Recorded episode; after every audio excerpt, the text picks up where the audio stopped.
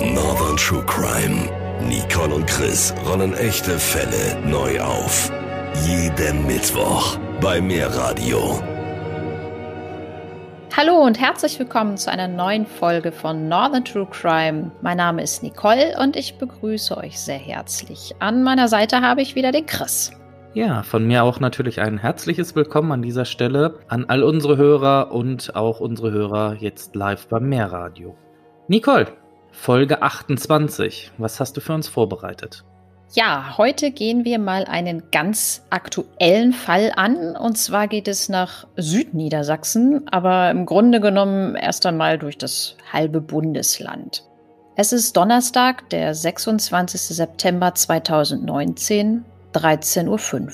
Auf offener Straße ereignet sich im Göttinger Ortsteil Grohne ein Gewaltverbrechen.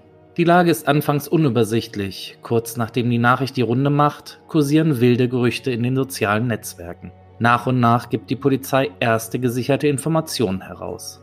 Demnach tötete ein Mann eine 44-jährige Frau auf der Straße Zollstock. Eine weitere Frau wurde lebensgefährlich verletzt. Die Polizei sperrt den Bereich um den Tatort weiträumig ab. Parallel fahnden die Ermittler mit einem Großaufgebot nach dem Täter. Dieser soll auf einem Fahrrad in Richtung Innenstadt geflüchtet sein. Ein Hubschrauber kreist über Göttingen. Die Bevölkerung wird von der Polizei um Mithilfe gebeten. Es soll sich um einen 40 bis 45 Jahre alten Mann handeln, der ca. 1,70 Meter groß ist. Er soll braunes, schütteres Haar haben, mit einer dunklen Jacke und Jeans bekleidet sein, sowie einen roten Rucksack bei sich haben. Es wird dringend davon abgeraten, den Gesuchten anzusprechen oder ihn gar anzugreifen. Es wird nämlich ausgegangen davon, dass er weiterhin bewaffnet ist. Es ist Donnerstag, 13.35 Uhr. Die Bahnstrecke in Richtung Norden zwischen Rossdorf und Nörten-Hardenberg wird im Zuge der Fahndung gesperrt. Auch der Göttinger Bahnhof wird zwischenzeitlich gesperrt. Züge fallen aus oder werden umgeleitet. Es kommt zu erheblichen Verspätungen im Bahnverkehr rund um Göttingen. Überall im Göttinger Stadtgebiet sind Polizisten im Einsatz. Im Laufe des Nachmittags intensiviert die Polizei nach eigenen Angaben die Fahndungsmaßnahmen erheblich. Von dem Tatverdächtigen fehlt weiterhin jede Spur. Donnerstag, 15.12 Uhr. Anwohner reagieren geschockt auf die Tat. Einige stehen vor ihren Häusern und beobachten das Geschehen mit der gebotenen Zurückhaltung. Ein Anwohner berichtet, sein Nachbar habe ihm erzählt, er habe die Tat beobachtet. Seiner Erzählung nach habe der Mann die Frau mit einer Flüssigkeit übergossen, angezündet und dann auf sie eingestochen. Das wollte die Polizei bisher weder dementieren noch bestätigen. Es ist Donnerstag, 17.40 Uhr. Die Göttinger Polizei fahndet mit einem Foto nach dem Tatverdächtigen und nennt erstmals auch den Namen.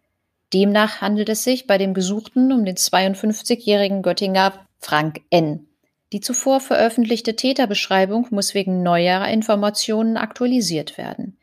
Es handelt sich demnach bei dem Gesuchten um einen etwa 1,80 Meter großen, schlanken Mann mit kurzen dunklen Haaren mit Geheimratsecken. Er trägt eine markante Brille, eine dunkle Jacke und eine dunkle Hose. Bei dem von ihm bei der Flucht genutzten Rad soll es sich laut Polizei um ein normales Fahrrad handeln, an dem sich Packtaschen befunden haben. Wer Frank N. sieht, wird gebeten, sofort die 110 zu wählen. Am Donnerstagabend fahren Neugierige mit ihren Fahrzeugen ganz langsam auf der Straße Zollstock entlang, nachdem diese von der Polizei wieder freigegeben wurde. Ansonsten ist von der Bluttat bereits am frühen Abend nichts mehr zu sehen. Die Polizei war am Donnerstag den ganzen Nachmittag über mit der Spurensicherung beschäftigt und sicherte jedes kleine Detail rund um den Tatort. Unterdessen sind auch mehrere Kamerateams von Fernsehsendern vor Ort. Sie versuchen Zeugen zu interviewen. Es ist Donnerstag, 21.30 Uhr. Im Göttinger Ortsteil Wende gibt es einen Polizeieinsatz. Die Polizei geht nach eigenen Angaben einem Hinweis nach, wonach sich der Verdächtige in der Wehener Brunnenstraße aufhalten könnte. Gegen 21.30 Uhr kommt es zum Zugriff. Ein Mann wird festgenommen. Es stellt sich dann aber heraus, dass es sich nicht um den gesuchten 52-Jährigen handelt. Im Internet kursiert wenig später ein Video, das offenbar in der Nachbarschaft aufgenommen wurde. Darin sind lautes Geschrei und auch zwei Schüsse zu hören. Die Göttinger Polizei bestätigt gegenüber den Medien den Einsatz. Bei den Schüssen habe es sich um Warnschüsse von Polizeibeamten gehandelt. Im Laufe des Zugriffs habe sich aber herausgestellt, dass der gesuchte 52-Jährige nicht aufzufinden sei. Man fahndet weiter mit Hochdruck nach dem Flüchtigen. Es ist mittlerweile Freitag, 27. September 2019, 0 Uhr 22. Die Polizei veröffentlicht ein weiteres Foto des Tatverdächtigen Frank N. Außerdem teilt die Polizei mit, dass die Fahndung auch in der Nacht mit Hochdruck fortgesetzt würde. Im Stadtgebiet von Göttingen sind noch immer eine Vielzahl Beamter im Einsatz. Es ist Freitag, 5 Uhr. Im Zuge der Fahndung nach dem Tatverdächtigen wird die Bahnstrecke zwischen Hannover bzw. Hildesheim und Göttingen um 5 Uhr gesperrt. Das teilt die Deutsche Bahn mit Hinweis auf eine Polizeiaktion unter anderem über Twitter mit. Weil die einzige Umgehungsstrecke überlastet ist, fallen am Morgen die meisten Züge zwischen Göttingen und Hannover aus. Es ist Freitag 7.45 Uhr. Die Polizei Hildesheim teilt über Twitter mit, dass im Zusammenhang mit dem Tötungsdelikt in Göttingen Hinweise auf eine verdächtige Person im Bereich des Bahnhofs Eelze im Landkreis Hildesheim eingegangen sind. Sie bittet darum, keine Anhalter mitzunehmen oder verdächtige Personen anzusprechen.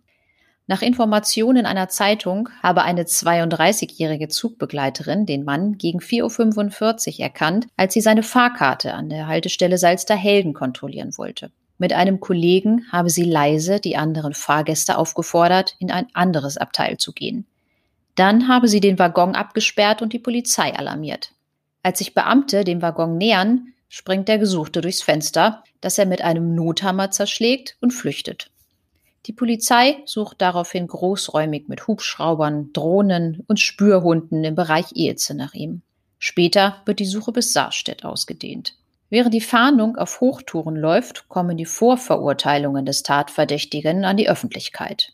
Der Flüchtige ist bereits mehrfach wegen Sexualdelikten vorbestraft und saß mehrere Jahre in Strafhaft. So wurde er als Heranwachsender zweimal wegen Vergewaltigung zu Jugendstrafen verurteilt.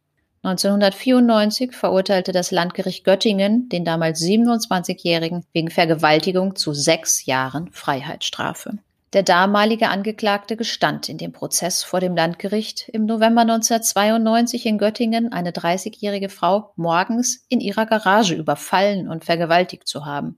Er wurde erst elf Monate nach der Tat über eine DNA-Analyse überführt. Ein Jahr nach dem Urteilsspruch musste die Polizei dann erstmals die Öffentlichkeitsfahndung nach Frank N. einleiten. Der damalige Strafgefangene entkam 1995 bei einem Zeugentermin im Amtsgericht Göttingen seinen Bewachern und türmte. Rund einen Monat später nahm ihn die Polizei wieder fest. Dabei kam es zu einem Zwischenfall. Um seiner Festnahme zu entgehen, schleuderte der entflohene Straftäter den Beamten sein Fahrrad entgegen. Als er trotz mehrfacher Aufforderung nicht stehen blieb und auch auf einen Warnschuss nicht reagierte, gab ein Beamter einen weiteren Schuss ab. Der Flüchtige wurde von der Kugel getroffen und schwer verletzt. Später verurteilte ihn das Amtsgericht Göttingen wegen Widerstands gegen Vollstreckungsbeamte zu weiteren zwei Monaten Haft. Im Jahr 2001 wurde Frank N. aus der Haft entlassen. Seither soll er, abgesehen von einer Verurteilung wegen Sachbeschädigung, strafrechtlich nicht mehr in Erscheinung getreten sein. Es ist Freitag, 9 Uhr. Die Polizei Göttingen schaltet eine Telefonnummer für Hinweise auf den Gesuchten frei. Außerdem teilt sie mit, dass das zweite Opfer der Bluttat, eine 57-jährige Frau, lebensgefährlich verletzt wurde. Unterdessen laufen die Ermittlungen der eingerichteten Mordkommission Zollstock weiter an. Der Verdächtige taucht abermals ab. Es ist Freitag, 9.30 Uhr. Der Stadtteil Grone befindet sich im Schockzustand. Nach dem Gewaltverbrechen gibt es dort am Freitagmorgen nur ein Gesprächsthema. Die Menschen sind fassungslos und traurig. Am Tatort stellen Anwohner Kerzen auf und legen Blumen nieder im Gedenken an die Opfer der Bluttat. Einige Menschen bleiben stehen, halten kurz inne. Es ist Freitag, 11.46 Uhr. Die Bahn teilt über Twitter mit, dass die Streckensperrung in Eelze zwischen Hannover, Hildesheim und Göttingen wieder aufgehoben wurde. Die Züge verkehren wieder mit Halt in Göttingen. Verspätungen seien aber weiterhin möglich. Es ist Freitag, 12.32 Uhr. Göttingens Kripo-Chef bestätigt gegenüber der Presse, dass der Tatverdächtige am Donnerstag mit der Polizei Kontakt aufgenommen habe. Dabei habe er sich auch nach dem gesundheitlichen Zustand der 44-Jährigen erkundigt. Es sei dem Tatverdächtigen offenbar nicht bewusst gewesen, dass die Frau tot sei, sagt die Polizei. Außerdem habe N auf seiner Flucht mehrere Passanten angesprochen, unter anderem, weil offenbar der Akku seines Handys zur Neige ging. Die Polizei geht davon aus, dass der Tatverdächtige orientierungslos war. Freitag, 12.38 Uhr. Die Polizei sucht in Rössing, einem kleinen Dorf westlich von Hildesheim, nach dem Tatverdächtigen. Dort beginnen Suchmaßnahmen, an denen auch ein Spürhund beteiligt ist. Hintergrund für die Aktion ist ein Hinweis aus der Bevölkerung. Etwa eine Stunde später wird der Großeinsatz jedoch ergebnislos abgebrochen. Freitag, 14.38 Uhr. Der FC Eintracht Nordheim teilt mit, dass es sich bei dem weiteren Opfer um die Frau des Trainers des Vereins handelt. Der Verein drückt auf seiner Homepage seine Trauer und sein Beileid aus. Das spielt Fußball keine Rolle mehr, sagt ein Trainer. Es ist Freitag, 16.15 Uhr. Die Polizei sucht in Saarstedt bei Hildesheim nach dem mutmaßlichen Täter. Auch dies verläuft ergebnislos. Freitag, 18 Uhr. Am frühen Abend gibt es im Zusammenhang mit der Suche nach dem 52-Jährigen auch einen Polizeieinsatz in Hannover, jedoch auch ohne Festnahme. Darüber hinaus soll N im Laufe des Freitags mehrere Passanten nach einem Handy gefragt haben. Freitag, 20.40 Uhr. Die Suche nach dem Tatverdächtigen dauert weiter an. Die Polizei fahndet weiter mit einem Großaufgebot nach Frank N. Die Polizei vermutet ihn irgendwo im Gebiet zwischen Hildesheim und Hannover. Wer den Tatverdächtigen sichtet, soll dringend den Polizeinotruf 110 wählen, rät die Polizei in Göttingen erneut. Zumal nicht klar sei, ob Frank N. eine Waffe mit sich führe. Wie gefährlich der 52-Jährige aber tatsächlich Fremden gegenüber sei, vermag auch der Kripo-Chef nicht zu beurteilen. Es ist Freitag, 22.50 Uhr. Eine Studentin ist mit ihrem Partner in den späten Abendstunden in der Nähe des Göttinger Verwaltungsgerichts an der Berliner Straße unterwegs, als sie den mutmaßlichen Täter am Aufgang zum Wall sehen. Beide kennen ihn, denn er wohnt im gleichen Haus wie sie. Das Paar alarmiert die Polizei. Beide folgen Frank N. mit Abstand über die Reitstallstraße in Richtung Wehender Straße. Schließlich überwältigen zwei Beamte den Gesuchten, der sich dabei heftig wehrt. Am Ende bringen sie ihn zu Boden und können ihn festnehmen. Eine ganze Traube von Menschen beobachtet das Geschehen, eine ganze Reihe von Leuten filmt. Schließlich sagt einer der Umstehenden, das ist der Mörder von Grone. Kurz zuvor hatte ein weiterer Zeuge den 52-Jährigen gegen Viertel vor elf in der Wiener Straße in Höhe Reitstallstraße bemerkt und sofort die Polizei alarmiert. Innerhalb von 30 Sekunden nach der Ergreifung sind weitere drei Streifenwagen vor Ort. Die Staatsanwaltschaft Göttingen erhebt nach Abschluss der Ermittlungen Anklage gegen Frank M. wegen zweifachen Mordes und zweifacher gefährlicher Körperverletzung. Sie geht davon aus, dass der 53-Jährige den Tod seiner früheren Lebensgefährtin aus Eifersucht beabsichtigt hat. Er habe nicht akzeptieren wollen, dass sich die 44-Jährige von ihm trennte und möglicherweise eine neue Beziehung zu einem anderen Mann eingehen wollte. Während der Angriffe soll der Angeklagte mehrfach gerufen haben, mich betrügt man nicht. Er habe seine Ex-Freundin mit einer brennbaren Flüssigkeit übergossen, diese angezündet und die Frau dann mit insgesamt 25 Messerstichen getötet. Die Stichkanäle waren bis zu 17,5 Zentimeter tief. Als eine Kollegin aus der Apotheke dem Opfer zu Hilfe kam, soll Frank N. ihr dreimal mit dem Messer in den Oberkörper gestochen haben. Die 57-Jährige erlitt unter anderem eine 14 Zentimeter lange Herzstichwunde und erlag später ihren schweren Verletzungen. Nach Ansicht der Staatsanwaltschaft handelte der Angeklagte auch hier in Tötungsabsicht. Unter besonderen Schutzvorkehrungen aufgrund des Coronavirus beginnt am Mittwoch, den 25. März 2020, also etwa ein halbes Jahr später, vor dem Landgericht Göttingen der Prozess. Das Gericht beschränkt die Zahl der Sitzplätze für die Medienvertreter als auch für die Zuschauer im Verhandlungssaal stark, um die empfohlenen Mindestabstände einhalten zu können. Der Angeklagte und die Wachtmeister tragen während der Verhandlung Mund-Nasenschutz. Der Verteidiger beantragt zu Beginn der Sitzung eine Verlegung der Hauptverhandlung, aber das Gericht lehnt ab. Zu Beginn erläutert der Vorsitzende, warum man sich entschlossen habe, den Prozess stattfinden zu lassen. Man habe zwischen dem Infektionsrisiko, den Rechten des seit sechs Monaten in Untersuchungshaft sitzenden Angeklagten und den Interessen der Öffentlichkeit abgewogen. Der Angeklagte lässt während der Anklageverlesung keine Regung erkennen. Der Verteidiger kündigt jedoch für den nächsten Verhandlungstag eine Einlassung seines Mandanten an. Am zweiten Verhandlungstag verliest einer der zwei Verteidiger eine Einlassung. Der Angeklagte übernimmt darin die Verantwortung für die angerichtete unvorstellbare Katastrophe.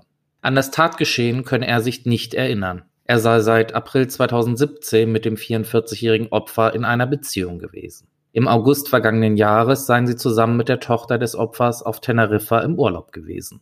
Auch für den Herbst haben sie gemeinsam Urlaubspläne geschmiedet gehabt. Dann jedoch habe er ein paar Tage vergeblich versucht, seine Partnerin zu erreichen. Er sei dann zu ihrer Wohnung gefahren und habe eine Männerstimme darin gehört. Als er auf den Balkon geklettert sei, habe er die 44-Jährige mit einem fremden Mann auf dem Sofa liegend sehen. Das sei der Moment gewesen, an dem ihm klar wurde, dass sie ihn betrügt.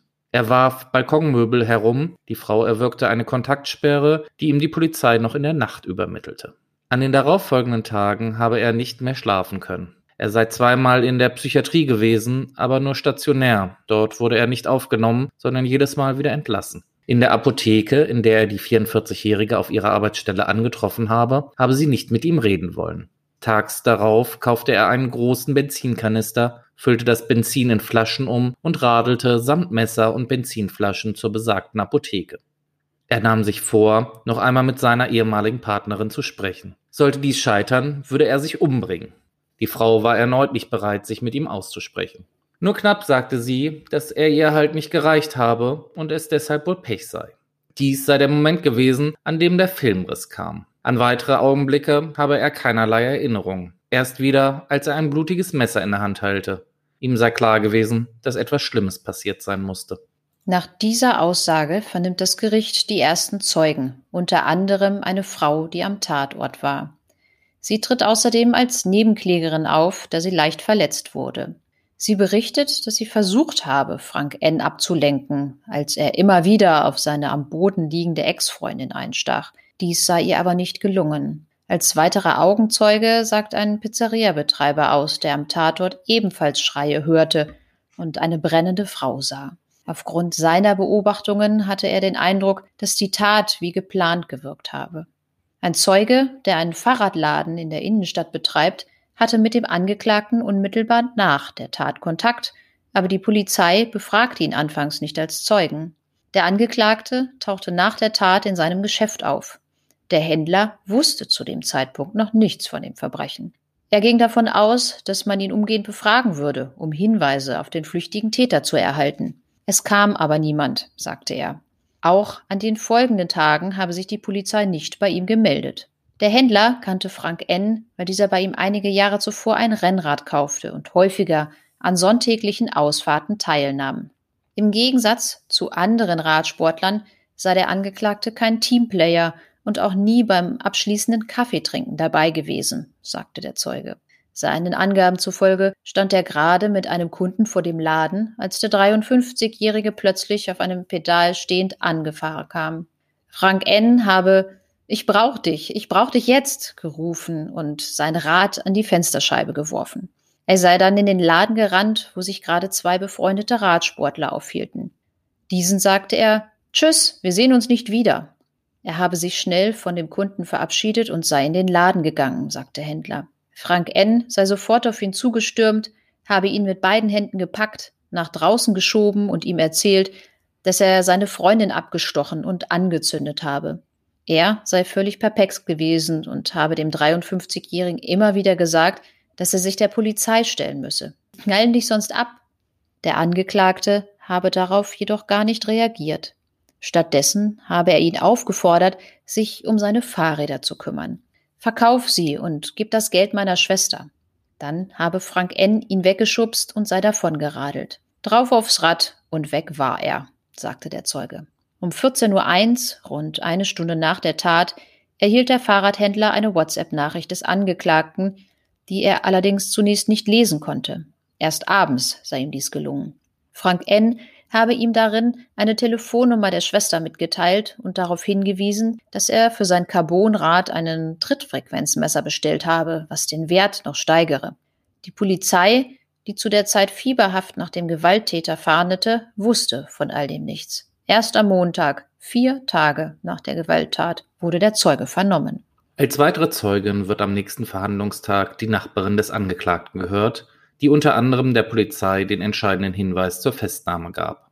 Sie beschreibt ihn als offenen und hilfsbereiten Nachbarn, der gern von sich selbst geredet habe. Näheren Kontakt mit Frank N. gab es durch Hunde, die sie gemeinsam ausführten. Doch dann geriet dessen Leben aus dem Tritt. Im September vergangenen Jahres hatte sich das spätere 44-jährige Opfer von N getrennt.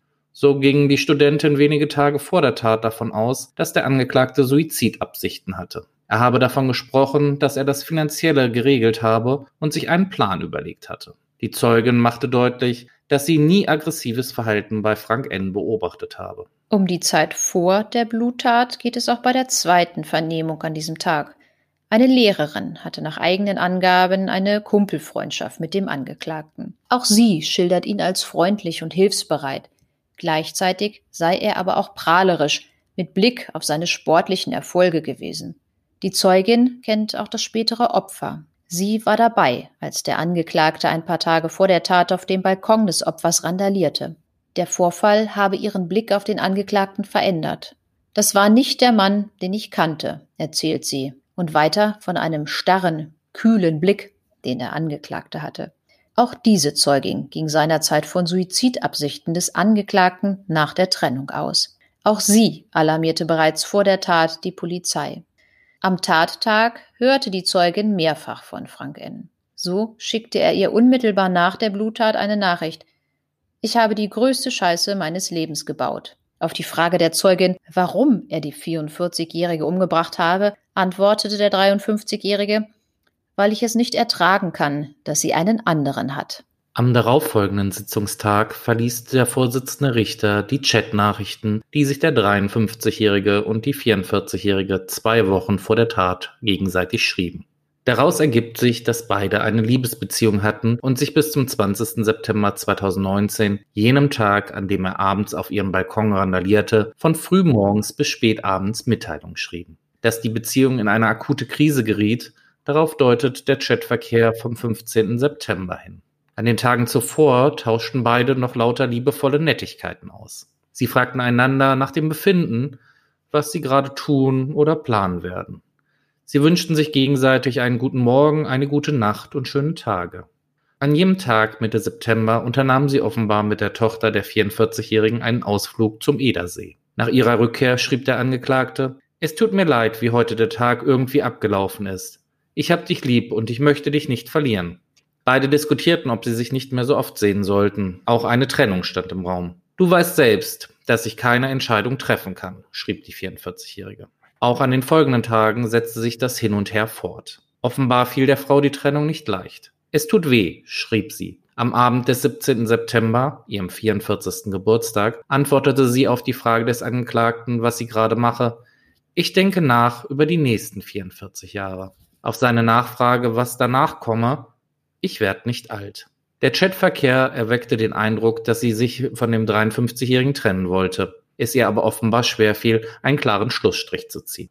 Noch am Morgen des 20. September schrieb sie ihm Guten Morgen. Abends traf sie sich mit einem anderen Mann in ihrer Wohnung. Der Angeklagte hatte an jedem Abend vergeblich versucht, sie telefonisch zu erreichen, war dann auf ihrem Balkon geklettert und hatte dort randaliert. An einer Stelle des umfangreichen Gesprächsverlaufes, als der 53-Jährige etwas über den Beziehungsstatus erfahren wollte, heißt es Guten Nacht, mein Single-Mann. Zuvor schrieb sie beispielsweise, ich habe sehr schlecht geschlafen, eigentlich gar nicht. Und später, es muss weitergehen, ich muss stark sein. Im Laufe der Chatnachrichten wird zudem immer wieder deutlich, dass der Angeklagte versuchte, die Beziehung zu retten. Wenn du möchtest, können wir wieder von vorne anfangen. An anderer Stelle textete dann Frank N. Es tut mir so weh, dich so zu sehen und dich nicht anfassen zu dürfen. Ein paar Tage später, eine knappe Woche vor der Tat, geht es dann nur noch um ausgeliehene Gegenstände sowie Geld, was der Angeklagte und das spätere Opfer sich gegenseitig schuldeten. Ein weiterer Zeuge, ein Polizeibeamter, traf den Angeklagten zwei Tage vor der Tat in den späten Abendstunden. Die Polizei war alarmiert worden, weil eine gute Freundin Suizidgefahr bei Frank N. sah. Der habe auf ihn nicht den Eindruck gemacht, dass er Suizid begehe, schildert der Beamte im Zeugenstand. Der Angeklagte habe stattdessen einem Gespräch mit einem Arzt in einer psychiatrischen Einrichtung zugestimmt. Am folgenden Tag, ungefähr 24 Stunden vor der Tat, gab es erneut einen Polizeieinsatz, weil Nachbarn wegen möglicher Suizidabsichten von Frank N. ebenfalls die Polizei alarmierten. Ein Polizist sprach mit ihm länger auf der Dienststelle. Auf diesen Beamten wirkte Frank N. ruhig und gelassen, als sei er auf das Gespräch bereits vorbereitet. Er war von der ersten bis zur letzten Sekunde vollkommen abgeklärt, sagt der Beamte vor Gericht. Frank wurde daraufhin zu einem erneuten Gespräch in eine psychiatrische Einrichtung gebracht. Nicht einmal 24 Stunden später kam es zur schrecklichen Tat. Die verlesenen Eintragungen im Strafregister des Angeklagten sind nicht ohne. Der 53-Jährige ist laut Bundeszentralregister erstmals mit 16 Jahren straffällig geworden. Damals ging es um eine fahrlässige Körperverletzung. Außerdem geht daraus und aus den verlesenen Vorverurteilungen hervor, dass der Angeklagte bereits in der Kindheit durch massive Verhaltensstörungen auffiel und zu unvermittelten aggressiven Ausbrüchen neigte. Nach einem besonders heftigen Vorfall, er hatte einen Mitschüler gebissen und mit einem Schraubenzieher verletzt und einen Lehrer mit Steinen beworfen, kam er in ein Schüler- und Lehrlingsheim. Anschließend begann er eine Lehre als Straßenbauer. Wenige Monate später kam er erstmals in Haft. Frank N. hatte 1984 eine Frau am Göttinger Kiessee vergewaltigt.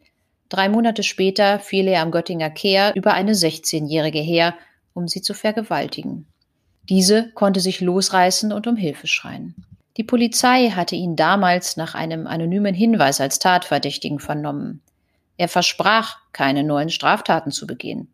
Daraufhin wurde kein Haftbefehl erlassen. Wenige Tage später lauerte er einer 16-Jährigen im Ellihäuser Wald auf und versuchte sie zu vergewaltigen.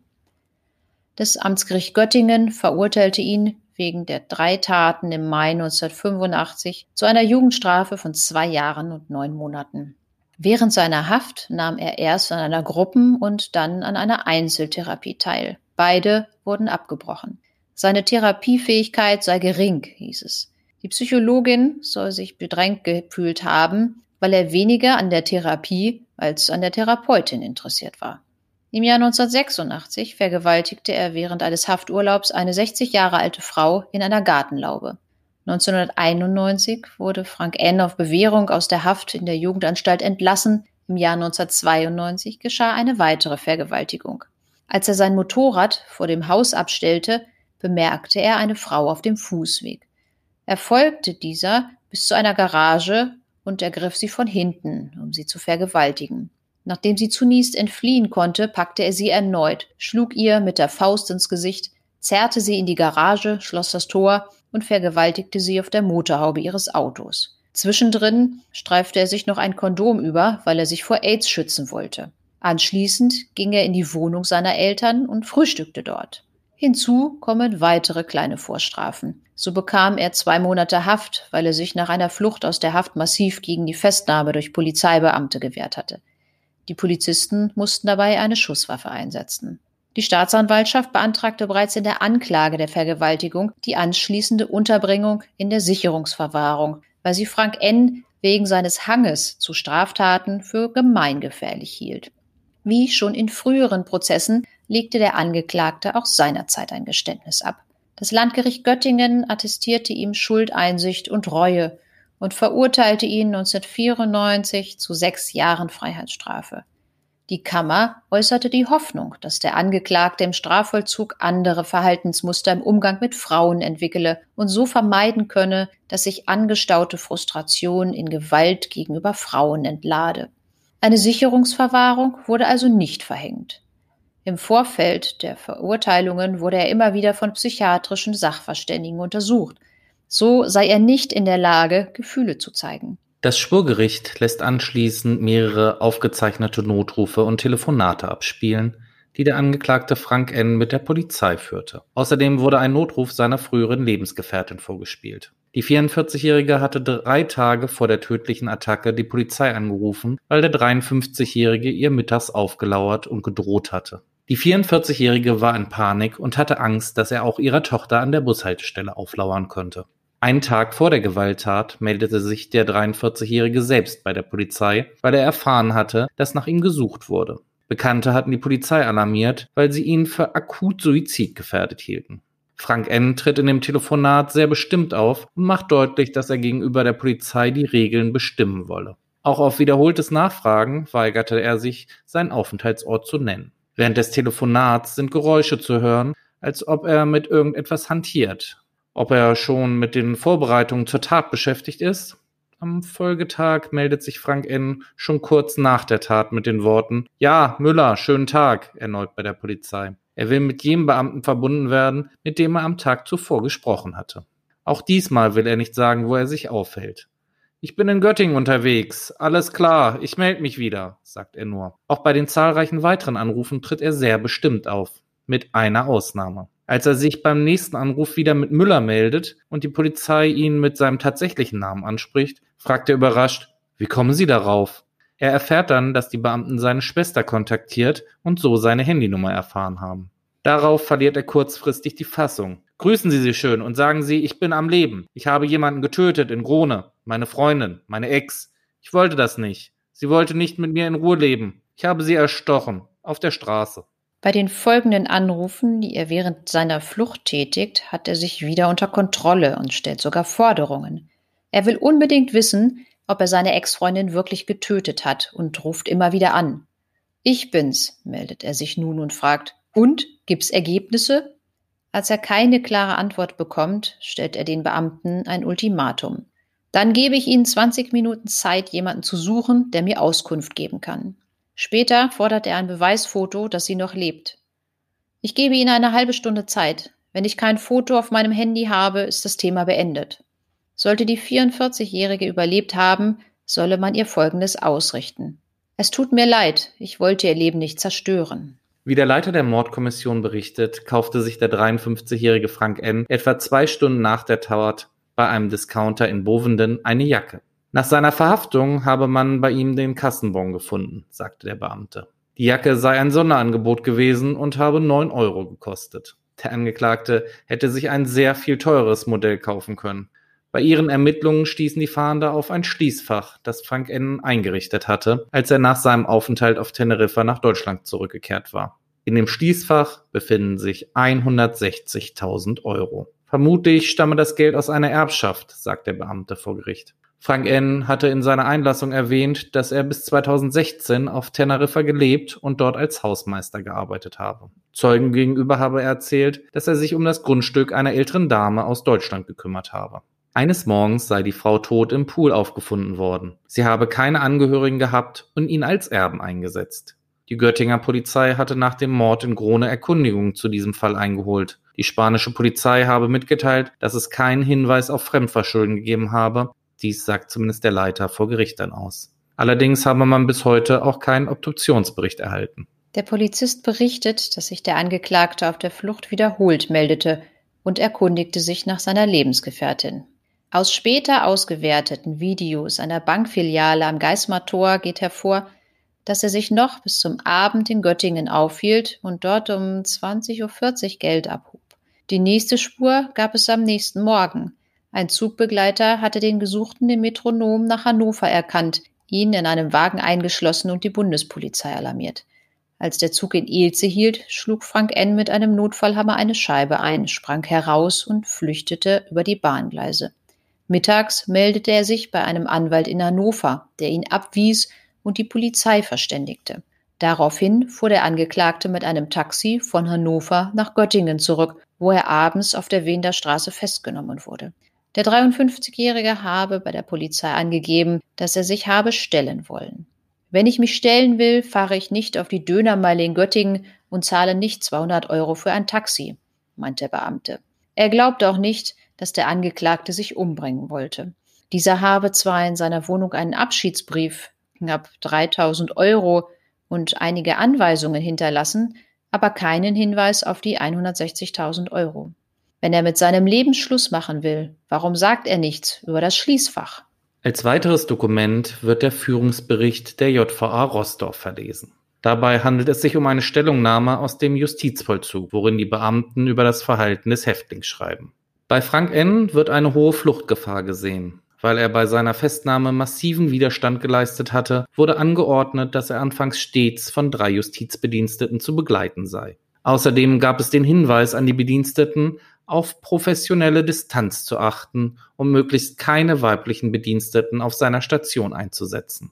Wiederholt fiel auf, dass Frank N. sowohl körperlich als auch verbal die Distanz zu brechen suchte. Bediensteten erschien er als undurchschaubar, kontrolliert und ungewöhnlich gelassen. Frank N. habe sich eingehend danach erkundigt, was man tun müsse, um Paragraph 63 zu bekommen, also wegen Schuldunfähigkeit in einem psychiatrischen Krankenhaus untergebracht zu werden. Laut Führungsbericht sah man die Gefahr, dass er sich einer drohenden lebenslangen Freiheitsstrafe durch den Angriff auf Bedienstete, eine fingierte psychiatrische Störung oder Flucht entziehen könnte. Im März hatte er eine gewaltsame Auseinandersetzung mit einem Mitgefangenen, bei der er eine Kieferverletzung erlitt. Als er deswegen medizinisch behandelt wurde, habe er die Umgebung sehr genau beobachtet und sich überrascht gezeigt, dass man seiner Bitte, während des Toilettengangs die Fesseln zu lockern, nicht stattgegeben hatte. Für eine weitere Zeugin, die Schwester der Getöteten, hat der Angeklagte noch viel mehr zerstört als das Leben der Schwester. Er habe auch deren Tochter unendliches Leid zugefügt.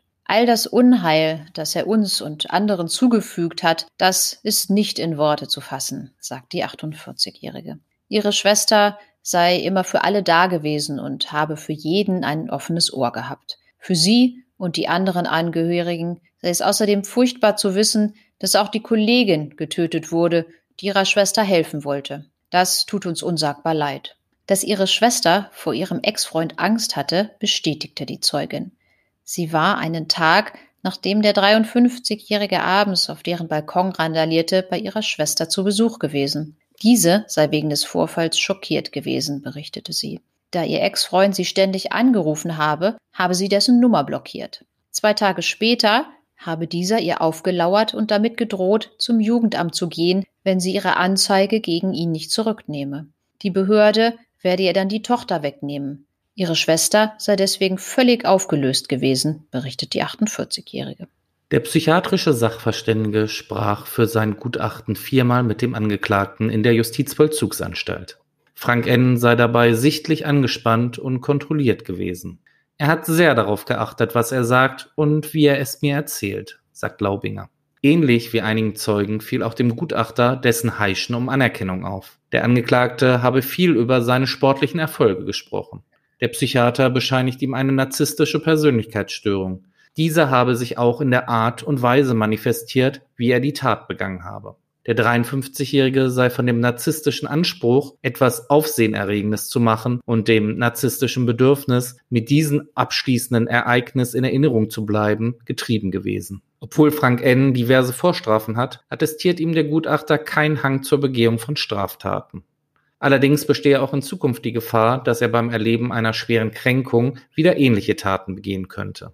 Das Ergebnis der Begutachtung ist für das Urteil von entscheidender Bedeutung. Wenn ein Täter vorsätzliche Straftaten bereits zweimal zu einer Freiheitsstrafe von mindestens einem Jahr verurteilt worden ist und sich aus dem Gesamtwürdigung des Täters und seinen Taten ergibt, dass dieser einen Hang zu Straftaten hat, kann ein Gericht neben der Strafe auch die anschließende Unterbringung in der Sicherungsverwahrung anordnen. Frank N. ist mehrfach vorbestraft und hat bereits rund 15 Jahre wegen Vergewaltigungsdelikten in Haft gesessen. Der Angeklagte hat seit seiner Haftentlassung im Jahr 2001 mehr als 15 Jahre lang keine Straftaten aber begangen. Die Vergewaltigungsdelikte liegen lange zurück und seien gänzlich anders als die aktuelle Tat. Allerdings bestehe eine spezifische Rückfallgefahr bei bestimmten Szenarien, wenn beispielsweise eine Beziehung scheitere. Dessen narzisstische Persönlichkeitsstörung äußere sich nach Angaben des Gutachters insbesondere darin, dass er sehr empfindlich auf Kränkungen reagiere. Dementsprechend hätten die drohenden Trennungen und damit verbundenen Entzug von Zuwendungen eine heftige Reaktion ausgelöst. Da dieser Beziehungskonflikt bereits seit Tagen schwelte, habe der Angeklagte jedoch nicht im Affekt gehandelt. Er habe vielmehr auf eine Gelegenheit gewartet, um die Tat zu begehen und entsprechende Vorbereitungen getroffen. Bei den Telefonaten, die er nach der Tat mit der Polizei führte, habe er auch nicht verzweifelt, sondern eher geschäftsmäßig gewirkt. Auch seine Suizidandrohungen seien nicht als ernsthaft anzusehen. Diese seien vielmehr ein Kommunikationsmittel gewesen, um seine Umwelt unter Druck zu setzen. Am 16. Verhandlungstag werden die Plädoyers gehalten. Fünf Juristen sprechen an diesem Vormittag dreieinhalb Stunden über den Angeklagten und seine Taten.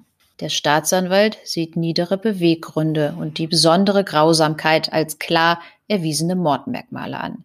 Bei derart vielen Stichen und dem Anzünden seines Opfers steht für die Staatsanwaltschaft fest, die Frau sollte gequält werden. Sie haben aus Wut getötet. Auch für das zweite Opfer sieht der Staatsanwalt ein Mordmerkmal als erfüllt. Die Staatsanwaltschaft begehrt neben der Feststellung der besonderen Schwere der Schuld eine anschließende Sicherungsverwahrung. Für die Verletzungen der Zeugen beurteilt er die Taten jeweils als gefährliche Körperverletzung. Das Motiv der zweiten Tat erklärt der Staatsanwalt so. Er hat auf sie eingestochen, weil er seine eigentliche Tat weiter ausführen wollte. Deshalb müsse auch hier Vorsatz angenommen werden, also ein zweiter Mord. Er beantragt somit für die zwei Morde eine lebenslange Gesamtfreiheitsstrafe und die Feststellung der besonderen Schwere der Schuld. In dem Verfahren war die Familie der getöteten Ex-Freundin durch einen Anwalt als Nebenkläger vertreten. Er berichtet über die Folgen der Tat.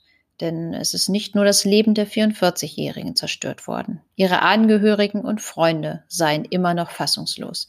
Und speziell die zehnjährige Tochter leide massiv unter den Folgen der Tat. Sie habe ihre Hauptbezugsperson verloren, leide unter Angstzuständen, müsse sich Therapien unterziehen, sei unfähig, zur Schule zu gehen oder den Alltag zu bestreiten. Ihre größte Sorge sei, dass Frank N. eines Tages wieder aus dem Gefängnis herauskommen könnte, erklärt der Anwalt. Daher habe sie ihrem Vater auch verboten, am Prozess teilzunehmen, aus Angst, auch ihn noch zu verlieren. An den Angeklagten gewandt schickt der Anwalt hinterher. Sie sind für das Mädchen kein Mensch mehr, sie sind ein Monster. Der Verteidiger stellt fest, dass sein Mandant in der Öffentlichkeit längst verurteilt sei. Allerdings sei es die Aufgabe des Gerichts, sich nicht von äußeren Erwartungshaltungen leiten zu lassen. Lediglich auf Grundlage der Fakten sei eine Entscheidung zu fällen. Die Verteidiger sehen einige wichtige Fragen in diesem Prozess unbeantwortet und einige Zweifel nicht als ausgeräumt an. Was für die Staatsanwaltschaft klar die Merkmale eines Mordes erfüllt, wird von der Verteidigung als Totschlag in einem besonders schweren Fall deklariert. Der Verteidiger gibt zu bedenken, dass man die juristische Definition der Grausamkeit nicht mit dem allgemeinen Sprachgebrauch verwechseln dürfe. Auch wenn das für Nichtjuristen zynisch klinge, der Prozess habe nicht ergeben, welche Art der Qual das Opfer tatsächlich hatte erleiden müssen. Denn das Opfer soll laut Rechtsmedizin ab dem ersten Stich ins Herz nicht mehr bei Bewusstsein gewesen sein. Auch für das zweite Opfer wird nur ein Totschlag und kein Mord angenommen. Die niedrigen Beweggründe, die ein Tötungsdelikt zum Mord werden lassen, versuchen die Verteidiger juristisch abzuwenden. Hier setzt das Strafgesetzbuch nämlich eine subjektive Einsicht des Täters in die Abhängigkeit der eigenen Handlung voraus. Ihrem Mandanten aber sei in der Verhandlung eine psychische Störung attestiert worden, die eine solche Einsicht unmöglich mache. Bei der zweiten Tat handelt es sich laut Verteidigung lediglich um Totschlag, denn die Beweise haben nicht ergeben, dass es sich um einen zweiten Mord handle. Rein juristisch betrachtet ist die Verletzung der Augenzeugin, die helfen wollte, als fahrlässige Körperverletzung zu sehen, wenn es auch menschlich anders zu würdigen ist, nämlich als mutige Tat. Das Urteil verkündet das Göttinger Schwurgericht am 14. August 2020. Für die Morde wird Frank N. zu einer lebenslangen Gesamtfreiheitsstrafe verurteilt. Außerdem wird die besondere Schwere der Schuld festgestellt. Dies hat zur Folge, dass der Angeklagte nicht nach 15 Jahren auf Bewährung entlassen werden kann. Die Verletzungen, die der Angeklagte den beiden Zeugen zufügte, wertete die Kammer jeweils als gefährliche Körperverletzung. Allerdings ordnet das Gericht keine Sicherungsverwahrung an, da kein Hang zu erheblichen Straftaten festgestellt werden könne. Der Angeklagte sei zwar mehrfach wegen Vergewaltigung vorbestraft, die Taten legen aber lange zurück. Der 53-Jährige sei 2001 aus dem Gefängnis entlassen worden und habe mehr als 25 Jahre lang keine gravierenden Straftaten begangen. Wer einen Hang hat, der bleibt nicht so lange straffrei, sagt der Richter. Zur Begründung erklärt er weiter, die enorme Brutalität, das ungehemmte Vorgehen in der Öffentlichkeit und die desaströsen Folgen für die Angehörigen der Getöteten und die Geschädigten. Das alles war deutlich schlimmer als das, was man sonst zu verhandeln hat. Die Stadt Göttingen habe im vergangenen September eineinhalb Tage lang in einer Mischung aus Furcht, Angst und Trauer den Atem angehalten, bis der Täter in der Innenstadt gefasst wurde. Er habe nach der Auseinandersetzung auf dem Balkon im Internet nach Benzinpreisen recherchiert und spätestens am Morgen des Tattages Benzin gekauft und in Flaschen abgefüllt. Mittags habe er sich dann mit den Benzinflaschen sowie mindestens einem Messer zur Arbeitsstelle seiner Ex-Freundin begeben. Er habe noch einmal das Gespräch suchen wollen, sei aber schon entschlossen gewesen, sie gegebenenfalls zu töten, sagt der Vorsitzende Richter. Die 44-Jährige habe nicht mit ihm reden wollen und sich weggedreht. Daraufhin habe er sie mit Benzin bespritzt und angezündet. Als ihre 57-jährige Kollegin hinzukam und ihn abzuhalten versuchte, habe er dieser dreimal in den Brustbereich gestrochen, um die geplante Tötung seiner Ex-Freundin zu ermöglichen. Der Angeklagte habe dann auf die 44-jährige eingestochen und noch während der Tat ständig seinen alleinigen Besitzanspruch mich betrügt man nicht verkündet und mit brachialer Gewalt in die Tat umgesetzt. Die 44-Jährige habe dagegen keine einzige Abwehrverletzung aufgewiesen. Sie hatte keinerlei Chance, sich gegen diesen Gewaltexzess zu wehren, sagt der Vorsitzende.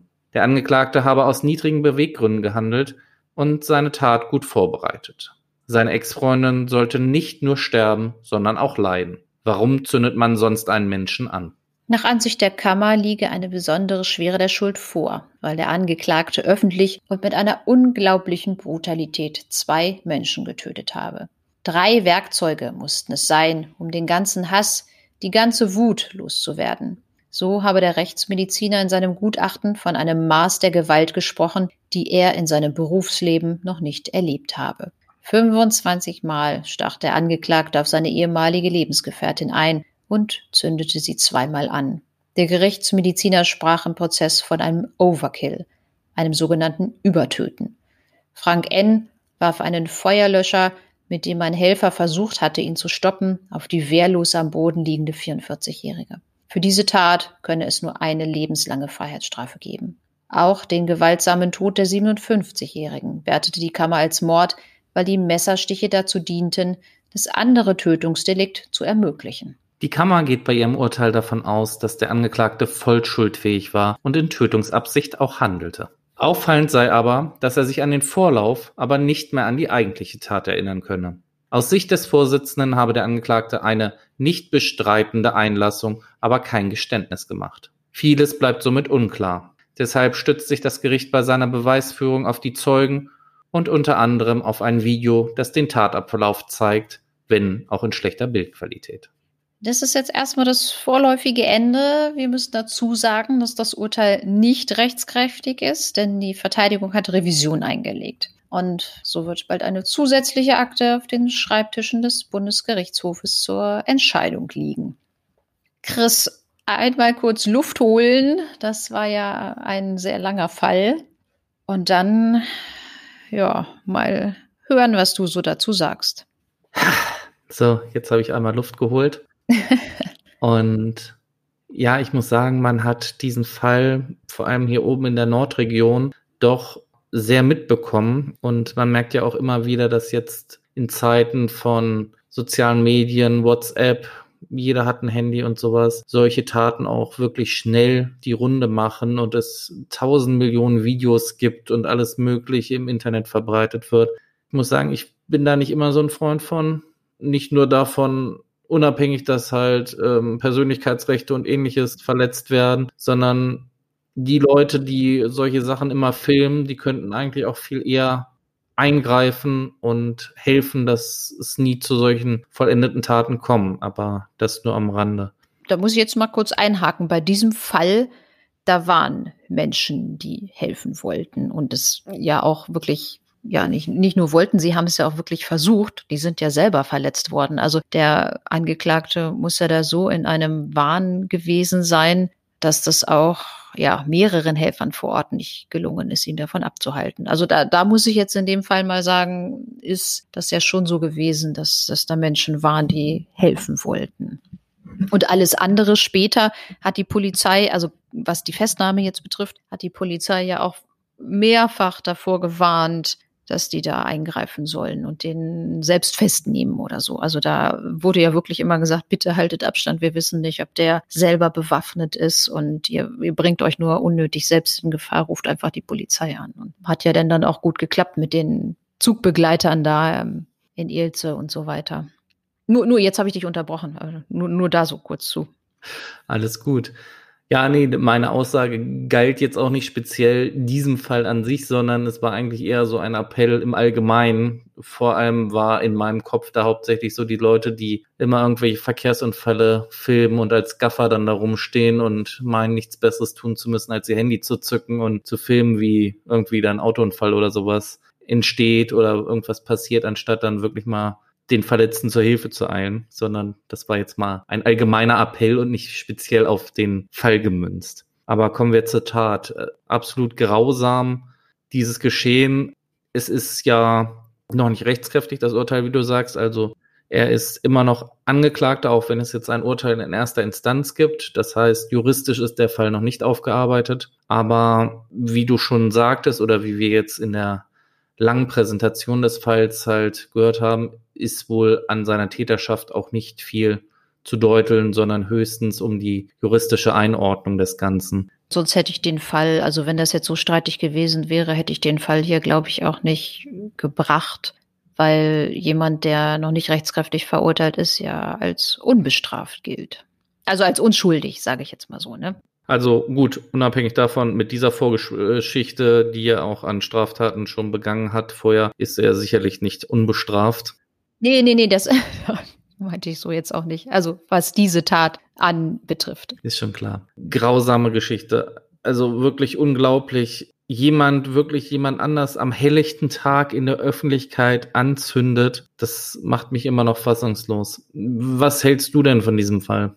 Ja, ich habe das damals auch so ein bisschen mitbekommen in den Medien, weil die Sachen ja auch im Radio liefen und weil einige Kollegen auch aus der Ecke kommen, sage ich jetzt mal so. Und die haben dann dann auch erzählt, was da los war in, in Göttingen und auf der Strecke Richtung Hannover. Also das muss eine riesen Unruhe und Aufmarsch von der Polizei da gewesen sein. Also was die da alles aufgeboten haben hier mit Hubschrauber, Drohnen, Spürhunde und Hundertschaften hier gesucht und da gesucht. Also das, das muss wahnsinnig aufwendig gewesen sein. So habe ich den Fall, sage ich jetzt mal so anfangs anfangs mitbekommen. Und ja, dann hat es mich auch zwischendurch denn dann schon mal interessiert, was damit war. Aber er hat ja recht lange, also wirklich die, ich sag mal so vollen sechs Monate da in U-Haft gesessen. Und es kam dann dann wirklich ja erst ja, sechs Monate nach der Tat zur Anklage beziehungsweise zur Hauptverhandlung dann dann. Also ich fand diese ja Brutalität, wie das damals passiert ist, ähm, angezündet und so mega lange Messerstiche in den Körper. Also wenn der, wenn der Rechtsmediziner und die kriegen ja nun tagtäglich da Leichen oder Opfer da von Straftaten auf den Tisch. Wenn die sagen, also sowas habe ich noch nicht erlebt, es war so ein absoluter Overkill, äh, dann muss das richtig brutal gewesen sein. Und ja, da haben mich diese ganzen Hintergründe auch mal so interessiert. Mein Gott, wie, wie kommt sowas? Wer macht sowas?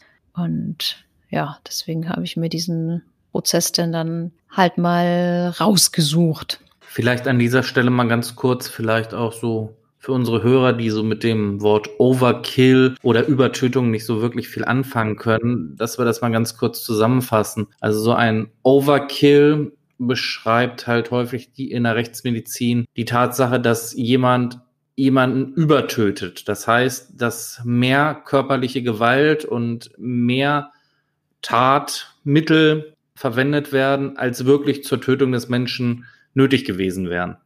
Also das heißt, so gesehen, dass ich jemanden wirklich hundertprozentig ja getötet haben möchte.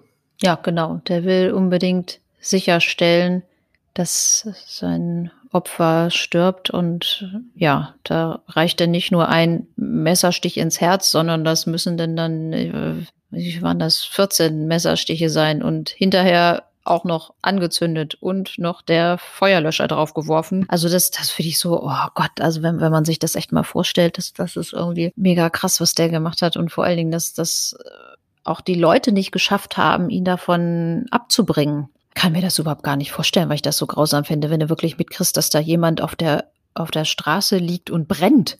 Gott, wie willst du da helfen? Ja, tatsächlich nur mit dem Feuerlöscher wahrscheinlich. Das war, glaube ich, die schlauste Lösung, die der eine Zeuge da hatte. Ja, musste auch erstmal haben, ne? Ich habe keinen Feuerlöscher bei mir. Wenn man sich das mal vorstellt, was da, was da passiert sein muss, also absolute Albtraum. Ich glaube, sowas vergisst man auch als, als Helfer, als Augenzeuge nicht. Nein, nein, das glaube ich auch. Das glaube ich auch, dass die wirklich jahrelang, wenn nicht ihr ganzes Leben lang, damit noch zu kämpfen haben werden. Genauso wie die Schwester der Getöteten ja auch im Zeugenstand sagte, dass das ja wirklich tiefe seelische Verletzungen auch bei der Tochter und so ausgelöst hat. Also ja, das finde ich besonders tragisch auch. Und wenn dass die jetzt auch schon so Angst hat um ihren Vater, dass sie ihm schon verboten hat, zum Prozess zu gehen, weil sie auch noch Angst um ihren Vater hat, kann man, kann man irgendwie verstehen, so in dem, in dem Alter. Glaube ich, wäre dann auch nicht hingegangen, wenn meine Tochter sagt, Papa, du gehst da nicht hin, ich will dich nicht auch noch verlieren. Hätte ich es, glaube ich, auch nicht gemacht, aber das finde ich, das finde ich auch so richtig tragisch. Was die ganze Vorgeschichte, wenn man sich das alles mal so anhört. Zwischendurch habe ich dann dann immer so gefragt, hätte man das ahnen können oder hat sich das so abgezeichnet? Aber es waren ja viele Zeugen, die dann, dann halt gesagt haben, ja, ich habe gedacht, nach dieser Trennung jetzt, er hat Suizidabsichten, aber da hat der Sachverständige ja auch gesagt, nee, das hatte er wahrscheinlich wirklich nicht. Und er war ja kurz vor dieser Tat auch schon, die Polizei war da schon mit involviert und er war ja auch schon zu psychiatrischen Gesprächen, aber er dann dann auch nicht untergebracht, sondern das waren nur Gespräche in einer Ambulanz oder so. Und da ist ja auch keiner so richtig hintergekommen, was da passieren könnte. Und ja, von daher weiß ich, weiß ich nicht, ob man, ob diese, ob diese Tat abzusehen war. Gerade weil du jetzt gerade Tat sagst, was mir so die ganze Zeit durch den Kopf geht, mm, weil es ja auch in vielen Zeitungen immer so stand. Was mir bei solchen Fällen, damals auch, wo wir über ganz am Anfang unseres Podcasts in Folge 4 über hier Mike, den Fake-Killer, gesprochen haben, der auch seine Ex-Freundin da ermordet hatte. Was mich in dem Zusammenhang immer, ja, ich muss sagen, so ein bisschen belastet, dass häufig davon geschrieben wird, ja, war eine Beziehungstat. Und ich finde, dass das Ganze, dieser Ausdruck, ich glaube, ich finde, das verharmlost das alles irgendwie immer. Es äh, klingt immer so, ja, hat halt was mit denen ihrer Beziehung zu tun und so weiter. Ist irgendwie eine Sache, die im Privaten halt zu klären ist. Und ich finde diesen Ausdruck einfach so schlimm und untreffend. Weil für mich ist es eigentlich einfach ein Mord an einer Frau, weil dieses Denken, das ist dieses Eigentumsdenken, was äh, so manche Männer an den Tag legen, das ist meine Frau, das ist mein Eigentum, das ist einfach sowas von nicht zeitgemäß, nicht angebracht. Deswegen finde ich dieses Beziehungstat, ich finde das ein ganz furchtbares Wort. Ich glaube, damit ist einfach nur gemeint, dass diese Menschen, er ist ja jetzt nicht losgegangen und hat in der Fußgängerzone irgendjemanden abgestochen und angezündet, sondern es war jemand, ich glaube, dass dieses Beziehungstat bezieht sich jetzt nicht unbedingt darauf hin, dass, dass die mal zusammen waren, sondern dass es, dass es zwischen den beiden einen Zusammenhang gab. Es kann ja jetzt auch sein, dass das seine Schwester gewesen wäre oder seine Mutter oder irgendwie sowas. Das ist ja mit Beziehungstat gemeint und nicht unbedingt, dass das jetzt die Tötung seiner, seiner Ex-Partnerin war. Aber so genau kann ich es dir, kann ich dir auch nicht sagen. Aber das verstehe ich halt unter Beziehungstat. Ja, ich finde find dieses Wort ist irgendwie so belastet. Ich weiß nicht, also es äh, klingt immer so verharmlosend, finde ich, für das, was dann wirklich passiert ist, weil irgendwie wird dann so meiner Meinung nach halt so ein bisschen ausgeblendet, worum es dann halt wirklich ging. Ja, dieser, dieser Begriff, dieser Begriff ist ja schon in der, ich sag jetzt mal, Kriminologie hier schon weit verbreitet auch, ne? Ja dass man, dass, dass man das häufig hört. Es war eine Beziehungstat. Ich habe das aber auch schon gehört, wenn jetzt eine Tochter die Mutter umgebracht hat, dann wird auch von Beziehungstat gesprochen. Ja, ich, ich, ich, ja, ich weiß nicht genau, ob es da jetzt nun eine konkrete Definition geht. Also du, du meinst das ja so, dass das unter, ich sage jetzt mal so, sexistische Gewalt alles so abge, abgestempelt wird. Ja, genau. Dass das einfach so alles so pauschalisiert wird, so nach dem Motto, ja, kann halt in einer Beziehung vorkommen. Ja, war eine Beziehungstat. Nee, das, also so, so sehe ich das, dieses Wort jetzt für mich nicht. Aber klar, wenn man das, wenn man das so sieht, dann ist das natürlich schon so ein bisschen, ja, so ein bisschen unpassend. Einfach so Schublade raus, oh, Beziehungstat, zack, mal wieder eine. Nein, das ist natürlich eine Sache, die soll nun überhaupt nicht sein. Der muss damit auch mal klarkommen, wenn eine Frau einen anderen Mann haben möchte und nicht ihn. Ne? Da hat er natürlich überhaupt gar kein Recht, da irgendwie so durchzudrehen. Auch schon so die Sachen, die da vorher schon gelaufen sind. Sie hat ja offenbar auch schon so eine einstweilige Anordnung gegen ihn erwirkt, aufgrund wahrscheinlich dieses Gewaltschutzgesetz, was wir ja auch schon mal drüber gesprochen hatten, nachdem er da auf dem Balkon rumrandaliert hat, die Frau ja auch schon so eine Kontaktsperre erwirkt solche Sachen, die gehen auch schon gar nicht. Also wenn er sie mit diesen ganzen Nachrichten da terrorisiert hat und sowas, also das ist in meinen Augen auch schon so eine Sache, die ja geht nicht. Gerade mal kurz, wo du gerade sagst, mit Nachrichten terrorisiert hast. Ich bin mir nicht sicher, ob ich das jetzt vorhin, als wir den Fall vorgestellt haben, genau richtig verstanden habe. War es auch so, dass er auch die Schwester von der Getöteten mit Nachrichten bombardiert hat? Habe ich das richtig verstanden? Nee, ich glaube nicht. Das hatte sie nur ausgesagt, dass sie das mitbekommen hat, dass er ihrer Schwester die ganzen Nachrichten geschickt hat. Der Schwester glaube ich nicht. Okay, weil das war ja für mich nämlich nicht so wirklich klar, ob, ob er jetzt auch die Schwester halt irgendwie unter Druck gesetzt hatte. Was für mich auch nicht ausgeschlossen wäre, muss ich ganz ehrlich sagen. Aber kommen wir noch einmal kurz zur Tat an sich zurück. Er sagt ja vor Gericht aus, dass er sich an die Tat nicht wirklich erinnern kann. Aber dann fährt er zu seinem guten Freund beim Fahrradladen und sagt ihm, ja, ich habe gerade meine Freundin mit Benzin übergossen und sie erstochen. Hier, verkaufen wir mein Fahrrad. Genau, der muss ja doch schon mitgekriegt haben, dass da irgendwas passiert ist, was nicht hätte sein sollen. Und in seiner Einlassung hat er das denn dann nicht so rauskristallisiert. Das kam ja denn dann erst später durch den Zeugen von dem Fahrradladen, der das da erzählt hat. Also du hattest das ja auch schon irgendwann immer mal gesagt, dass das ja häufig ist, dass die Angeklagten dann, dann sagen so, ja, Tat, mh, hm, ja gut, räume ich ein, aber ach, ich kann mich an das vorherige Geschehen erinnern, an die eigentliche Tat nicht und dann stand ich mit dem Messer da. Das ist ja häufig so, dass denn solche Einlassungen kommen. Wir haben es ja auch schon gefragt, woran das jetzt liegt, ob das wirklich, ja, eine Taktik ist oder ob sie es nicht sagen wollen oder ob sie sich in der Tat nicht mehr dran erinnern können. Aber dazu passt es ja wirklich denn dann noch nicht, dass er denn dann kurze Zeit später zu dem Fahrradhändler fährt und da sagt, dass er seine Freundin umgebracht hat. Eben. Und vor allem auch dieses geplante Vorgehen, dass er dann tatsächlich nochmal irgendwie dem Fahrradhändler aufgibt, ja, da pass auf, ich habe da noch ein, irgendein teures Zusatzteil für das Fahrrad gekauft, damit du es richtig gut verkaufen kannst, gib das Geld dann meiner Schwester, obwohl das alles irgendwie überhaupt nicht nötig wäre, weil er irgendwie 160.000 Euro auf der Tasche liegen hat. Also das ist alles für mich sehr mysteriös. Ja, so, so ein paar Sachen haben da nicht zusammengepasst. Was ich auch so ein bisschen, was, was mich so ein bisschen skeptisch gemacht hat, die Sache auf Teneriffa.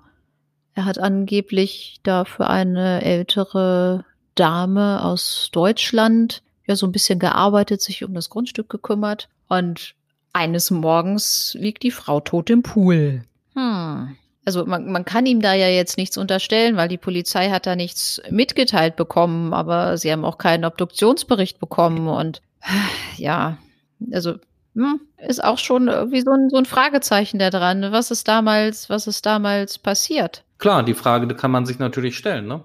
Okay, wenn es wirklich eine ältere Dame ist, kann es natürlich auch sein, dass er einen Herzinfarkt hatte und dann umgekippt ist und im Pool gelandet ist. Ja gut, aber das hätte man ja durch einen Obduktionsbericht, da hätte man ja denn dann Sicherheit gehabt, dass denn da irgendwie was drin gestanden hätte, so nach dem Motto, voraussichtliche Todesursache war das und das. Aber wenn da vielleicht rauskommt, sie hatte ein, weiß ich nicht, Verletzung am Kopf und ist dann danach einfach in den Pool geworfen worden, weil sowas kann man ja alles dann auch in der Rechtsmedizin feststellen. Sind die Leute wirklich ertrunken oder sind die vorher schon gestorben und nachträglich in den Pool geworfen worden? Da hätte man ja dann, dann schon noch mal ein bisschen Klarheit gehabt. Aber als ich das hier dann, dann gelesen habe, habe ich auch gedacht so, hm, hätte ich ja gerne mal gewusst, was da passiert ist. Aber wie, wie heißt es so schön bei Juristen? Paragraph 1, Zuständigkeit prüfen.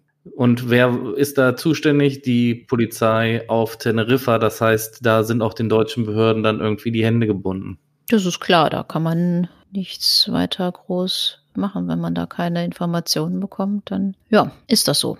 Also ein grausamer, unnötiger Mord. Morde sind immer unnötig. Das können wir nicht oft genug erwähnen. Ja, haben wir neulich schon festgestellt, das letzte Mal auch, ja. Aber auch die Tatsache, dass da die Kollegin helfend eingreifen will und dann auch ja, getötet wird. Ja, die ist ja nicht gleich Ich meine, da war das so, dass die nicht gleich vor Ort gestorben ist. Die ist dann erst später im Krankenhaus gestorben. Aber er hat ja da wirklich, ja, zwei Familien da komplett zerstört. Das finde ich wirklich auch tragisch. Das, ja, will man helfen und dann ah, hat man da selber irgendwie, ja, kein Glück, sage ich jetzt mal so damit. Aber ich weiß ich nicht, mir würde es wahrscheinlich genauso gehen. Also wenn ich glaube, das hatte sich da vorher auch schon so ein bisschen rauskristallisiert. Mit seinen Kollegen spricht man ja vielleicht dann auch mal drüber, wenn solche extremen Sachen sind und wenn ich denn dann da eine gute Kollegin habe, und sehe, dass der da irgendwas passiert, ja, ich glaube, da, da würde ich auch hingehen und da helfen. Also die lasse ich doch da nicht einfach auf der Straße stehen mit ihrem Ex-Freund, wenn ich schon weiß, sie hat da vielleicht irgendwie ein bisschen, ja, ich sage mal, Angst vor oder Bedenken, was das für eine Aussprache sein soll oder so. Ich glaube, ja, da wäre ich genauso zwischengegangen. Kann ich nachvollziehen, absolut. Gut, Nicole, der Fall wird uns wahrscheinlich noch ein wenig beschäftigen, weil wir werden natürlich auch darüber noch berichten, was dann der Bundesgerichtshof entschieden hat. Auf jeden Fall.